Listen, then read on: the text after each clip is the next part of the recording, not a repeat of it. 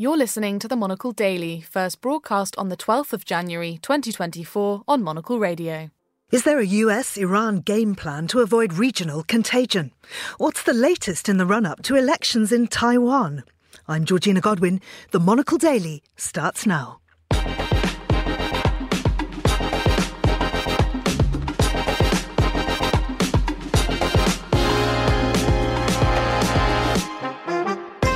Hello and welcome to the Monocle Daily, coming to you live from our studios here at Midori House in London. I'm Georgina Godwin. My guests, Jason Rezaian, Christy O'Grady, Gunnar Grunlid, and Julia Lassica, will discuss the prisons in Norway. Spoiler alert, they've been compared to holiday camps. Why Eurovision is such a huge deal in Ukraine, and how Monocle Radio is preparing for the World Economic Forum. Stay tuned. All that coming up right here on the Monocle Daily.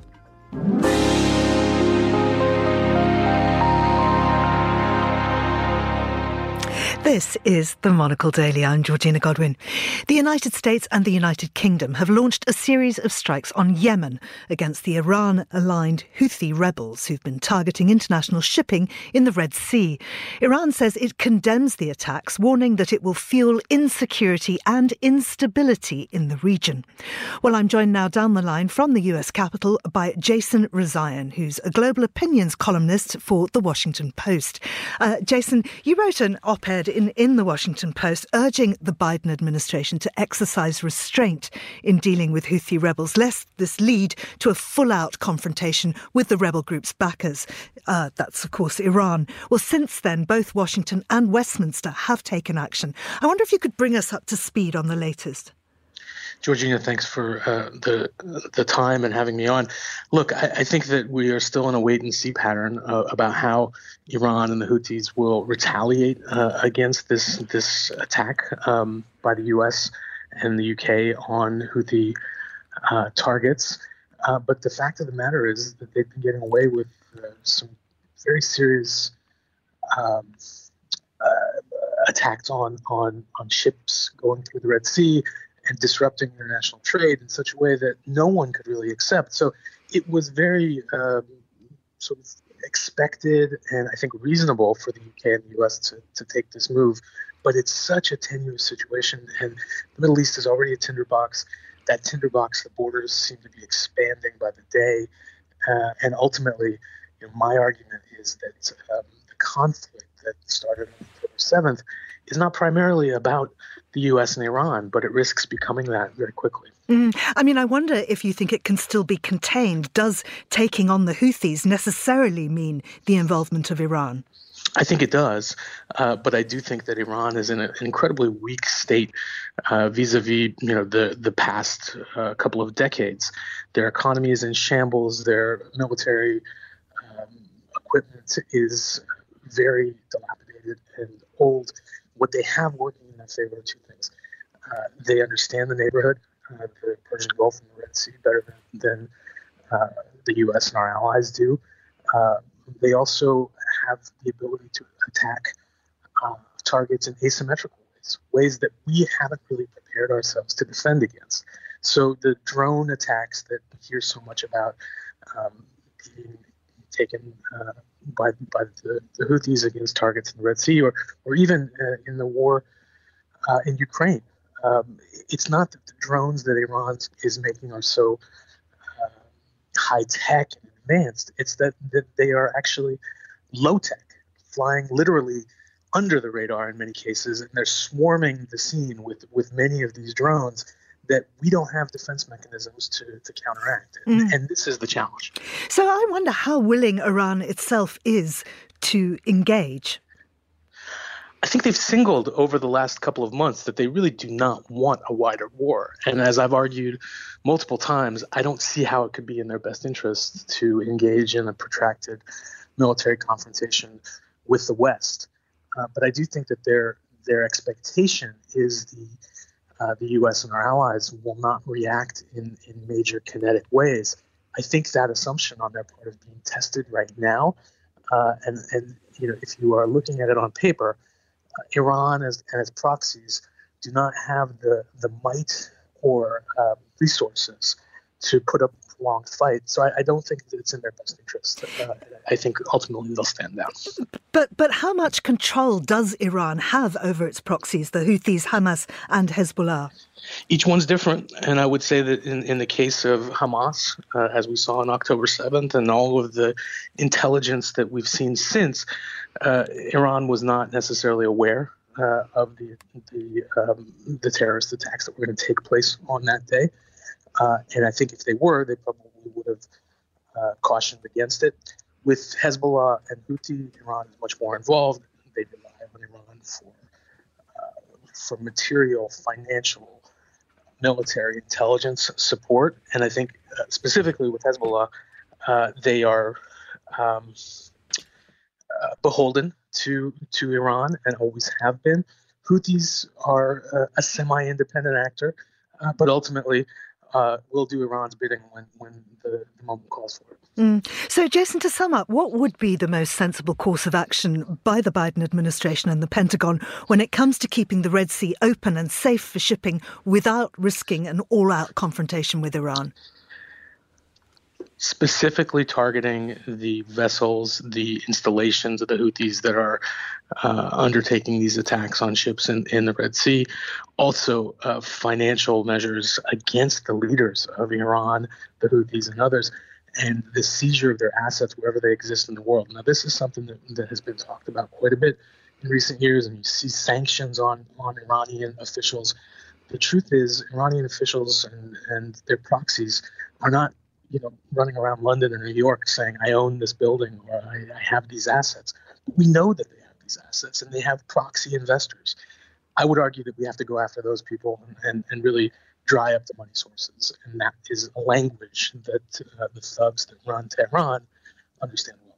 Jason, thank you very much indeed. That is Jason Rezaian. Very many thanks to him for taking the time to speak to us here on The Daily. Now, Anders Behring Breivik, the far right fanatic who killed 77 people in a bombing and shooting rampage in Norway in 2011, is suing the state, arguing that his prison conditions violate his human rights. His lawyers told a court that he was suffering from deep depression and no longer wanted to live as they launched a legal bid to lift his years of isolation in prison. Well, I'm joined now by Monocle's editorial intern and resident Norwegian, Gunnar Grunlid. Uh, Gunnar, many thanks for, for taking the time to come down all the way from the third floor uh, to speak Thank to us here in the basement. Uh, remind us of Breivik's crime. Well, so in July 22nd of 2011, um, he committed what was the greatest act of violence in Norway since World War II. Um, he detonated a bomb outside of the government buildings in Oslo, uh, killing about eight people, and then went on to Utøya Island, which was an island where a youth camp for the Labour Party was being held, and he shot dead about 69 people, most of them teenagers. And what are the conditions in which he's being held? Well, funny enough, this has been a big discussion ever since he was he was first put in prison. Um, he's always lived in in quite uh, comparatively luxurious conditions. Uh, at the moment, he's living in a two story complex, which includes a gym, a TV room where he has an Xbox that he can play with uh, with the fellow guards.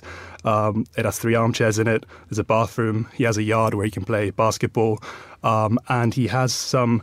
Uh, budgies, uh, some birds that he has. He keeps his pets in a hallway in a bird cage um, after he requested to have a pet. He originally wanted, uh, and I quote, uh, I had asked for a dog, a goat, or a miniature pig with which you can make empathetic contacts, which can be a good substitute for people in isolation but he added that budgies are better than nothing. So, so I mean, his his specific issue here is that he's kept in isolation, apart, of course, from the guards.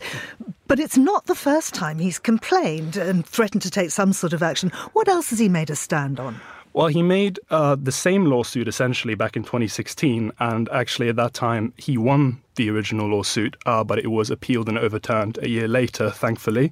Um, and then earlier than that, back in 2014, uh, he threatened to go on hunger strike if his PlayStation 2 was not upgraded to a PlayStation 3, among a few other demands. So, I mean, is this unusual for Norwegian prisons? Is the way in which he's being held? His conditions aren't unusual per se in terms, terms of what he has access to, but the unusual thing is the fact that he is in isolation. He, he's not among other prisoners, whereas at other prisoners they might have access to all the same facilities, but they are more shared uh, between different prisoners. And as far as I know, I don't think prisoners usually get to have private pets and, and the like, or their own private console. Um, so, if anything, he's he is given quite special conditions. So let's just just pull back that lens a bit and look at Norwegian prisons generally, and spe- specifically actually coming down to, to, to one on an island, mm-hmm. uh, which is, I believe, slightly differently run. Yeah. Uh, so I think one of the most unique prisons in Norway is a prison called Bastøy Island, uh, which is right off the coast of the Oslo Fjord. Um, prisoners here can they can apply uh, to Bastøy when they only have five years left of their sentence, and any type of offender, from the lowest kind to the to the maximum security kind, is allowed to is allowed to apply. And prisoners here basically live in communal houses with shared kitchens. Um, they can walk freely around the island for most of the day. There's a farm there where the prisoners can tend to the cows and the chickens and the sheep and the like, uh, grow vegetables and fruit. Um, there's shops like a bicycle repair shop or a woodworking shop uh, where they can work and, and they can they get educated, they can become graphic designers, you know, they, they become trained in all sorts of things to ready them for the world outside. They get a daily salary, uh, and there's a small supermarket where they can choose what they want to buy and, and cook later. So I'm totally going to commit a crime in Norway. Yeah. I mean, it sounds brilliant. Uh, I hmm. mean, these do obviously appear much more, these conditions appear much more luxurious than other prisons. I wonder how that's reflected in reoffending rates. Yeah, well, Norway, Norway in general has one of the lowest reoffending rates um, in the world. It's at, at, about 20% after two years. Um, I think what I read most recently is that in the UK it's 50% after just one year. Um, and at Bastøy Island, uh, that island in particular, uh, which of course has the most it's the most luxurious prison I've ever heard of, but it actually has the lowest in all of Europe, which is at 16%. Quite quite extraordinary. Gunnar, thank you very much indeed. That was Gunnar Grunlid.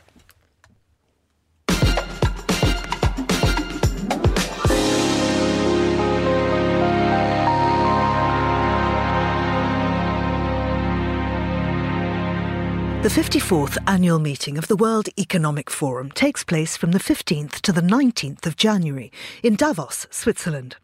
Over 100 governments, all major international organisations, as well as civil society leaders, experts, youth representatives, social entrepreneurs, and news outlets will be present, including a team from Monocle Radio.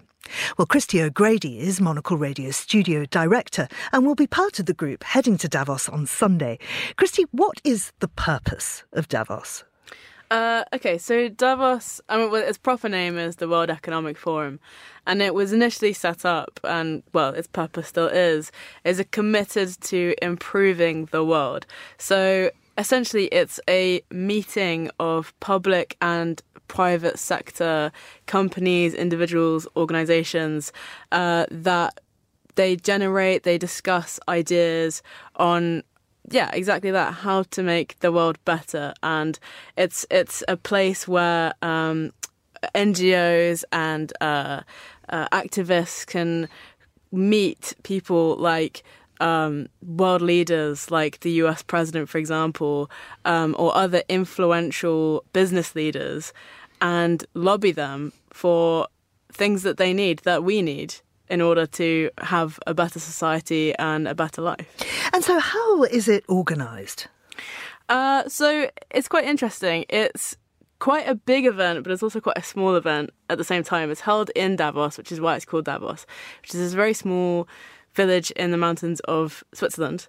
Um, and you have the Congress Hotel, which is where the main keynote speeches happen. So that's where all your heads of state will be. They'll have their pre prepared speeches, and that's the things that you'll mostly see on the news. But then also you have this promenade, which is basically the village street, which goes all the way down from the Congress down to the train station. And there you have delegations from different countries or uh, companies, and they rent spaces there. And in those spaces, they hold their own talks, which can be attended by members of the public and members of the press. And those are places where, uh, again, more ideas can be discussed. It's more of a conversation, uh, like a town hall. Um, and also, it's places where you know uh, investors can go and people can network. Um, so it's it's quite interesting, um, and that's actually become quite a quite a big part of Davos. Mm. So, what's the Monocle coverage plan? So we've got quite a lot of coverage actually. So buckle buckle your braces. We have at least um, one monocle minute every day, if not two, from Tuesday to Friday. We've got the daily broadcast live from Davos uh, Monday and Tuesday. We have the briefing live from Davos on Wednesday and Thursday. We'll also have lots of pre recorded interviews that we'll be gathering throughout the week. Uh, they'll be dotted around our scheduling as well. Um, so there's there's plenty for our listeners and our readers online to, to get their teeth into. So, I mean, for you as studio director, this is a massive technical challenge, isn't it? Yeah, it is. It is. Uh, so we're bringing a fair bit of equipment. We've got our outside broadcast kit. We've uh, we're working with Culture Hub. they've given us a space, a studio space. So we'll be uh, set up there for the whole week. Um, we've also got our individual recorders, which we'll be taking out and about to grab people as we see them. Um, so, yeah, it's a lot of hoping that the internet is stable. now, you're going with our Deputy Head of Radio, Tom Webb, and our Senior Foreign Correspondent, Carlota Rebelo. I understand it's going to be absolutely freezing. How are the three of you preparing for the weather? Yeah, so we had to go on a shopping trip on Monday to get thermals. It's going to be lows of minus 11 at some point, snowing. Um, so, yes, we've got thermals. Uh, we're going to have snow tires on our car. It's, uh, yeah, we'll be popsicles by the time we come back, I think. are you looking forward to it? I am. I am. I'm. I'm nervous for the challenge, but I'm really excited to to get in there and be in the hubbub of everything. Absolutely. Christy, thank you very much indeed. That's Christy O'Grady, who will be going to Davos with a couple of other Monocle radio staffers, and they'll be bringing us amazing coverage from the World Economic Forum over the whole of next week.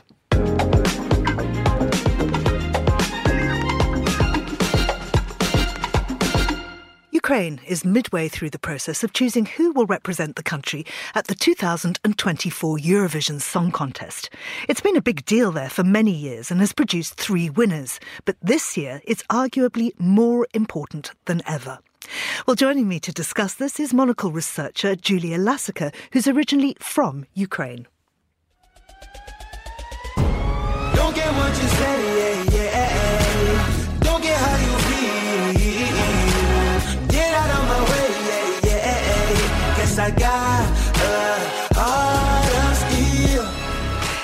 Julia, welcome. Who was that we just heard from? So that was Ukraine's 2023 entry to Eurovision, um, the band Tvorchi singing Heart of Steel. And why is Eurovision so big in Ukraine? Um, well, for Ukrainians, it's very much a moment where they can really feel they're part of the European family. They can sort of showcase their cultural kind of prowess, um, their music, their song, their dance. Um, and it's just this really exciting moment when they can really sh- show off to the rest of the continent um, and really feel like they're part of the European continent. Who are this year's entries that are already through to the national final? So there's an exciting mix of up, up and coming talent, some bigger names um, like the Ukrainian rapper Alyona Alyona who are through. So yeah, great mix. Um, the next song that we might listen to here is by Nazva, a band Slavic English. It's quite a funny take um, that we might talk about. I got that power, and my power's English. Uh-huh, uh-huh. Uh-huh, uh-huh. I have a soul, and my soul is English. Uh-huh, uh-huh. Uh-huh, uh-huh. I speak I speak Slavic English. La, la, la, oh, I love that. what do they mean by Slavic English and how, how politicized is the use of language within the, the songs themselves? So I think this is definitely a song that's having a lot of fun. Um, they're sort of making fun of their kind of, yeah, as they said, Slavic English, sort of pidgin English. Um, but they're also kind of gesturing towards something which has been seen a lot, especially since the full-scale invasion. Ukrainian language is in many ways very flexible. It's been influenced by many different um, countries, especially Russia. So it's been very much there have been moments where it has been very much Russified. Um, but in recent years, Ukrainians have in a way to kind of to go towards the Western world, to be a part of Europe. They've sort of anglicized the language as well. Of course, there is the sense of pure Ukrainian, you know, like a pure French or pure British. But then there are kind of the words that you drop in to show that you're looking towards a particular place or you're kind of leaning towards a particular culture. And here, obviously, they're kind of having fun that they're also part of Europe and they're kind of having fun with English mixed in with Ukrainian. And what other themes are emerging from the entrance? So there's also a really important theme of female empowerment, which we can hear in this clip from Alyona Alyona and Jerry Heil's, Teresa and Maria.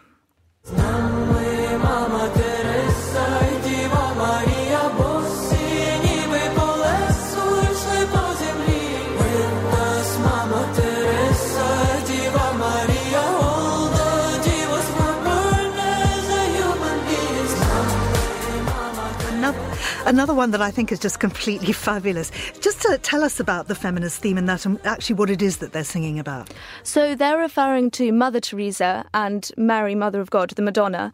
Um, and so obviously, perhaps for our Western ears, that might not seem like the empowerment of women, but for them, they're talking about the kind of ancestors who walk with us. This has been a really important theme especially since again full scale invasion, um, the ancestors who have been through the trials, and you know, Ukrainian women are going through a lot of pain right now. Many of them have husbands, brothers, sons on the front line, have lost the men in their lives. Many of them have also gone to the front lines themselves. So their role is really changing. It began to change after the 2014 revolution. They started to become much more empowered in society, in civil society, in government, in the army.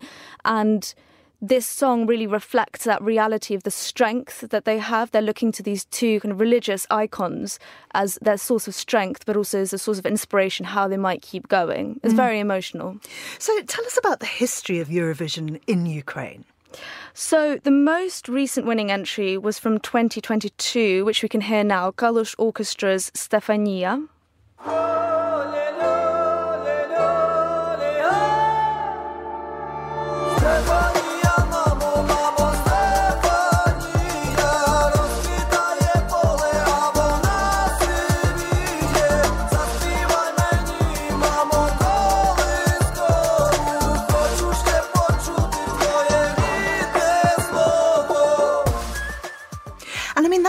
Kind of on the theme that we've been hearing, or quite dark, a minor key used in a lot of them. So, so tell us more about that. What does that? What do the lyrics of that song mean? So originally, that was written by the lead singer of Kalush Orchestra to um, uh, towards for his mother, dedicated to his mother, and the um, lyrics are about Stefania, the name of his mother, and her hair turning grey, um, and her kind of being um, weighed down by the trials of life. But then, after the full scale invasion in 2022, he rededicated the song to Ukraine. It's very fitting because Ukraine in, um, is personified, the country itself is personified in songs, in um, poetry, in literature, as the mother of you know, um, so you will refer to Ukraine as your mother, and you will want to protect her as you would protect your mother.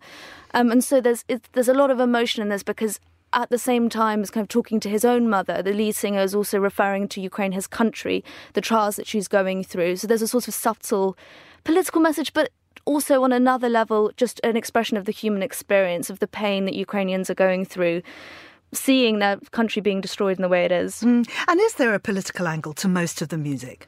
So definitely, if we go back to 2016, that in that year Ukraine won with Jamala, the singer, um, her entry in 1944.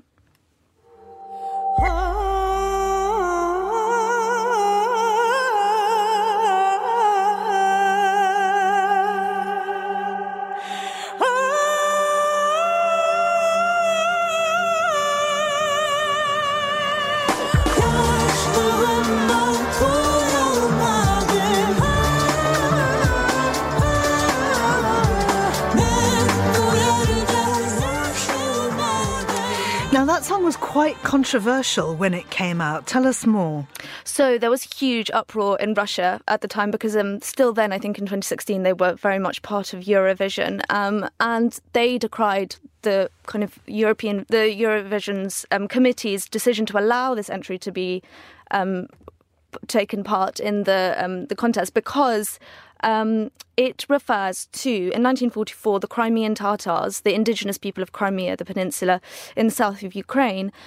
All of that indigenous population was deported into Russia's Far East, into other mem- um, into other countries in the Soviet Union, um, and for Russians and very much for Ukrainians and especially Crimean Tatars, listening to the song, you can't help but think exactly back to 2014 because since 2014, the annexation of Crimea, the Crimean Tatar population has again been going through m- many repressions. Much of the population has moved into mainland Ukraine to escape Russia's persecution.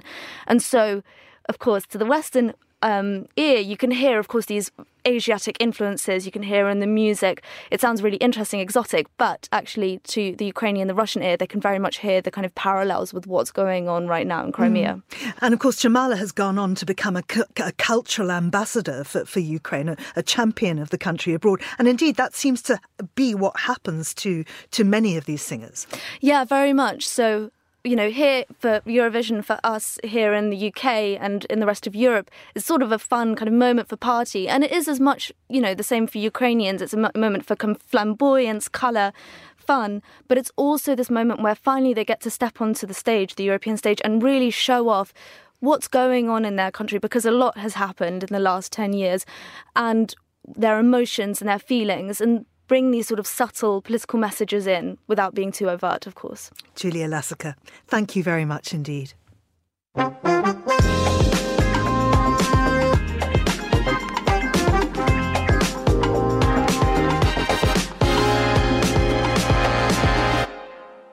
Voters in Taiwan choose their new president on Saturday in a high stakes election that carries huge geopolitical weight.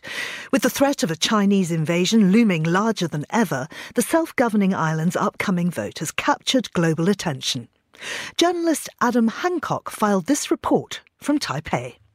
The island of Taiwan occupies a relatively small part of the world, with its land only just covering a larger area than Belgium. But when it comes to elections, Taiwan has a very big role to play. As a potential flashpoint in the global power struggle between China and the United States, Saturday's vote here will be closely watched in Beijing and Washington. China claims Taiwan as its own and hasn't ruled out taking the island with military force. Such a threat of invasion remains a major issue for voters. Here's Fang Yu Chen from Taiwan's Soochow University. The China factor is always the most salient issue in Taiwan, and the voters do concern about that. We can see from the public opinions that, yeah, a lot of people still uh, think that the national security concern over uh, from China is the first priority.